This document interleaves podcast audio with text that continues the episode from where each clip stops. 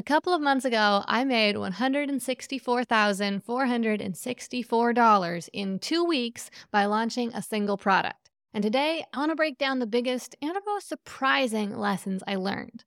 This launch definitely didn't pan out quite like I'd expected, so I have a lot of thoughts on exactly what worked, what didn't, what I'll be repeating in my next launch, and what I'll be doing differently. So keep on listening.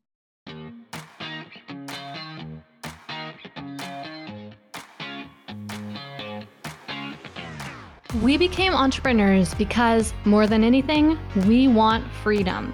We want to be in control of our own schedule, income, and life. But unfortunately, that isn't always the reality of being a business owner. I'm Gillian Perkins, and I'm on a mission to take back entrepreneurship for what it's supposed to be. In every episode, I'll share with you how to get the most out of every hour you work so that you can work less and earn more. Let's get to it. Hey friends, what's up? It is Gillian, and in this episode, I'm going to be sharing with you some of the most surprising lessons I learned from launching 100K Mastermind back in March. By the end of our two week promotion, we'd netted over $160,000, making it our most successful launch yet. Cue ribbons and confetti falling from the sky. I was definitely doing a happy dance and riding on cloud nine. I was especially satisfied with the results of this launch because, well, they were way better than I'd expected. And the reason I wasn't expecting them to be this good is because this was the second launch of 100K Mastermind. And historically, at least in my business, and I know I'm not alone in this, second launches tend to produce the very poorest results. Not nearly as good as the first launch, and not as good as the launches that are to come. Now, you might be wondering why this is. What's so bad about second launches? Why do they perform so poorly? Well, quite simply, second launches lack that fresh appeal of first launches. Like people get really excited when you're launching something new for the first time. But second launches also don't get the benefit of the momentum that you can get from later launches. In other words, as you launch something over and over again, it can start to get momentum. People get more and more excited about it over time. You can really build some clout with it, but you haven't done that yet when you're launching something just for the second time. But with this second launch, we decided to try a few new tactics, and I think that it's safe to say that they worked because they didn't just result in a good second launch, they resulted in our best launch ever. So, let me tell you exactly what we did. Lesson number one you can raise your price while increasing your conversion rate. So, honestly, I used to be scared of raising my prices because I thought that doing so would kill my sales. And truthfully, sometimes that can happen, but only if your audience can't see why what you're offering is worth that higher price. But what I've learned at this point is that pricing is not the make it or break it switch that I used to think it was. Does pricing matter? Totally, but not nearly as much as your marketing messages do. See, here's the thing if people don't think they want what you're offering, then they're not going to buy it no matter how cheap you make it. I mean, just think about this for yourself in your own life. If someone offered you something that you didn't want, would you even pay a dollar for it? I don't think so. But on the flip side, if you offer something that somebody wants, well, they might be willing to pay a lot more than you would think. And a lot of the time, this can be hard to assess at the beginning of a sales process or at the beginning of a marketing campaign or when you first launch a product because you don't necessarily know what's going on inside other people's heads and how valuable they're going to perceive something to be. This was exactly what happened when we first launched 100K Mastermind back in 2022. It was the most expensive program that I had ever tried to sell, and I was definitely a little bit nervous of how it was going to go over to price something as high as I felt like it was. But surprisingly, the feedback that we got about that first price was incredibly positive. People told us over and over again what a crazy good deal they felt like it was, how they felt like just the first module of the program was worth the price they'd paid, how they felt like it was such a steal now that they were actually going through the program.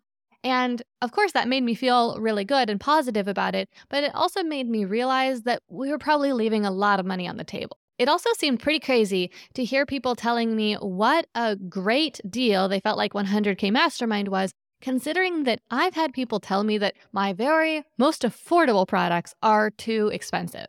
In fact, I would say it doesn't matter how much you charge for something, you are going to have people tell you it's too expensive, even if you're just selling something for 15 bucks or 25 bucks. And this just goes to show that your messaging and the perceived value of your product matters way more than the actual dollar amount that you charge for it. Well, since everyone seemed to find the program such a steal at that 2022 price, we decided that we should probably raise it in 2023. So we did by about 20%. Now, is this a modest increase or a significant increase? Honestly, I'm not even sure because it all depends on what you compare it to.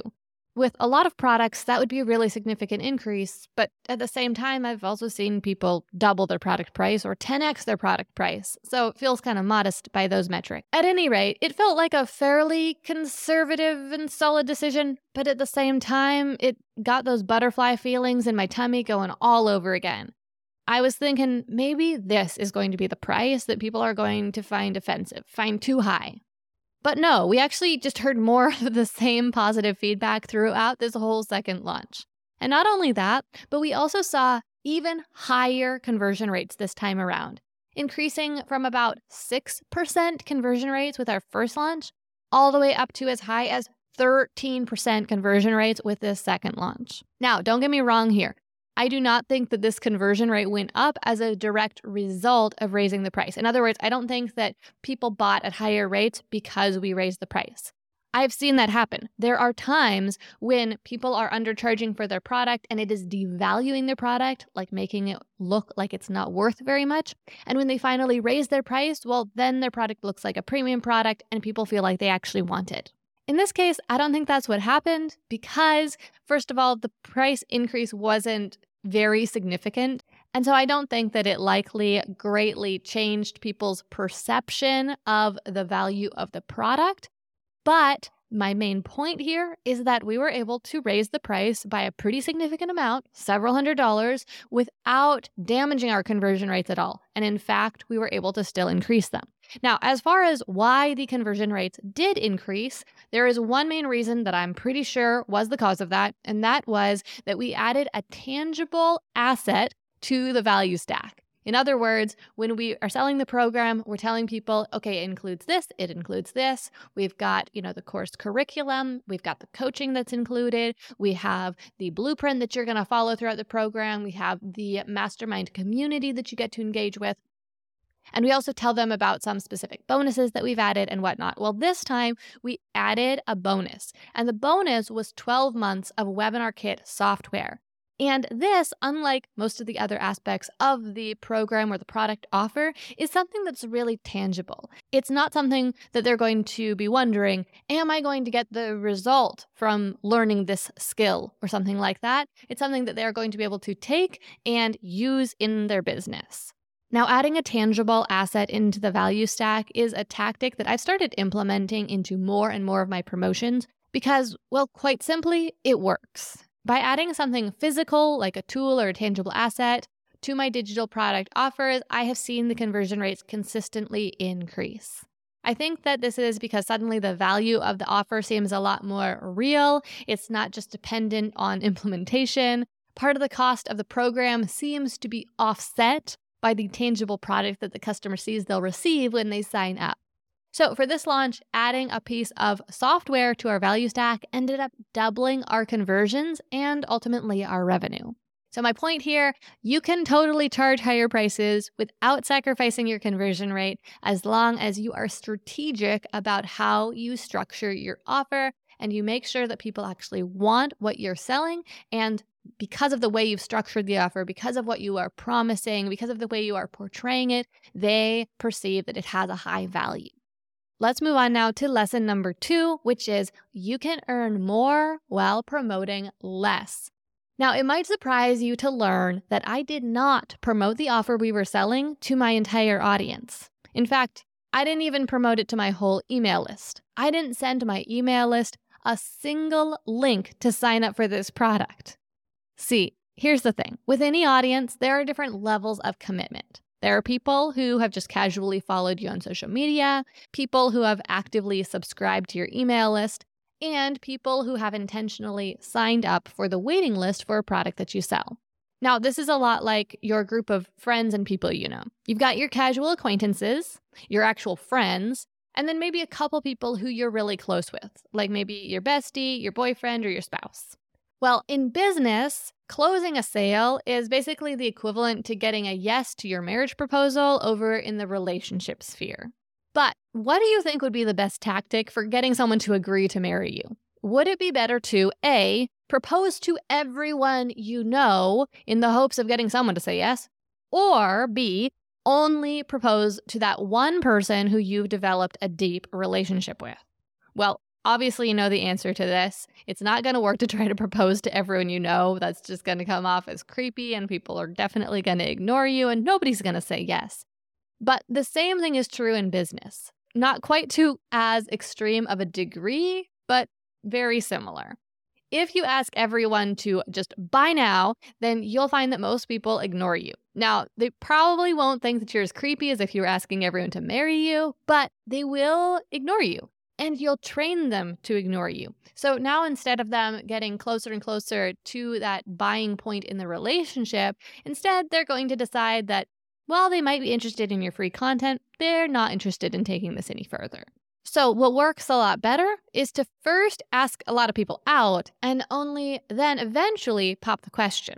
Now, with marketing, what this can look like is first of all, a public announcement of an upcoming enrollment period with the link to join the waitlist for people who are interested in it, and public invitations to some educational sales presentations or other sales media. So, for example, you might be sending people to a sales page. You might be sending them into a pod funnel or a blog funnel or a video series that's designed to get them closer to that sale. Well, this is exactly the strategy that we used for our 100K Mastermind launch.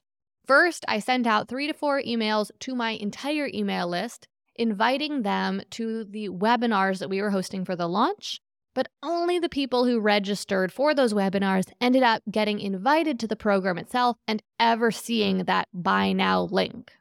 Now, not only did this allow me to avoid burning out my audience with offers that they weren't yet interested in, it also meant that I got to keep my carefully constructed sales emails fresh so that I could share them with future leads when those leads are actually ready to consider signing up. So basically, what I mean by this is I spent a lot of time and thought really carefully planning and writing the sales emails to sell 100K Mastermind. But if I send them out to my entire email list, so then I'd be kind of using those emails up on a lot of people who weren't yet ready to buy. Even though those people might later on be ready to buy, I would then have to create new, fresh sales emails or sales messages to be able to have that conversation with them. But these are already my top shelf, best of the best content, you know, the most strategic thing that I could come up with. So I don't want to show my hand before someone's actually ready to commit. So I only send out those sales emails when someone has actually opted in to the waitlist or has signed up for a sales related webinar or has applied for the program. Now, overall, this means that for the second launch, a lot less emails were sent out than you might think. And there was also a lot less for me to write, both for this launch and for future launches. Because remember, like I said, for this launch, I only wrote three or four new emails just to promote the webinars. And I can do that again for our future launches. So now we come to lesson number three, which is you can leverage your time to maximize your earnings. Okay, so here's what I didn't do. I didn't spend dozens of hours running in circles promoting 100K Mastermind to every breathing human I could find. Now, as I mentioned just a few minutes ago, I only wanted to promote the program to my hottest leads anyway. So instead, I strategically spent my time on one main activity, and that was promoting the webinars. Webinars, honestly, are magic. At least they can be if you do them right. Email tends to convert at about 1%, and that's if you have the right subscribers and you say the right thing. Webinars, on the other hand, generally convert at about 5% or higher. In fact, I've had plenty of webinars close 10 to 25% of the webinar attendees. Now, of course, you can do webinars way wrong. Lots of people do them in super sleazy, scammy ways, but it totally doesn't have to be that way. My goal for every webinar I do is for it to be a win win situation where the people who come just get so much value and it is their time incredibly well spent, whether or not they buy at the end of it, and that they walk away feeling great about it and really feeling like it was worth their time and at the same time that it converts really well for me and that it's worth my time. This whole methodology is taught inside 100K Mastermind as our win win webinar framework because I don't want just my webinars to be helpful to people. I want to make sure that the webinars of our students also are helpful in just the same way. Now, there is no doubt at all in my mind that webinars are the single fastest way to turn an interested human into a hot, ready to buy lead. And I already have the high converting webinar that I put together for our first 100K Mastermind launch, as well as a killer follow up sales sequence to send out to the registrants afterwards. Which means that for this launch, the very best use of my time was simply to double down on promoting the webinar events. So there were two ways I focused on doing that. The first was making sure that I spent my time and energy writing fresh, compelling webinar promo emails. And second, I took the time to form some strategic alliances with a few key promotional partners, such as ConvertKit. All in all, this enabled us to get about 4,000 humans registered for the four webinars I had put on the calendar. And this was key for the success of this launch because the more people that registered for the webinars, the more students I knew we could register. Well, there you have it three surprising lessons learned from our most profitable launch to date. These are definitely all things I'll be doing over and over again for our future launches because they're what we did differently this time around that made such a big difference. My hope is that you can take these tactics and implement them into your next launch to make it your best launch yet as well. And finally, to wrap this all up, if you are interested in getting on the list to find out next time we open 100K Mastermind for enrollment, then be sure to check the show notes or head to gillianperkins.com slash 100K dash mastermind. That's gillianperkins.com slash 100K dash mastermind. Thank you so much for listening to this episode of Work Less, Earn More. Now, here's what I want you to do next take a screenshot of this episode you're listening to right now and share it out on your Instagram stories. And when you do, make sure you tag me at Gillian Z. Perkins so I can see you're listening. Sharing on stories is going to help more people find this podcast so they too can learn how to build their business in a way that allows them to work less and earn more. And if you really love the show, head over to Apple Podcasts right now and leave Work Less, Earn More a review to give it a boost and help even more people find it. Okay, let's wrap this up. I'm Gillian Perkins, and until next week, stay focused and take action.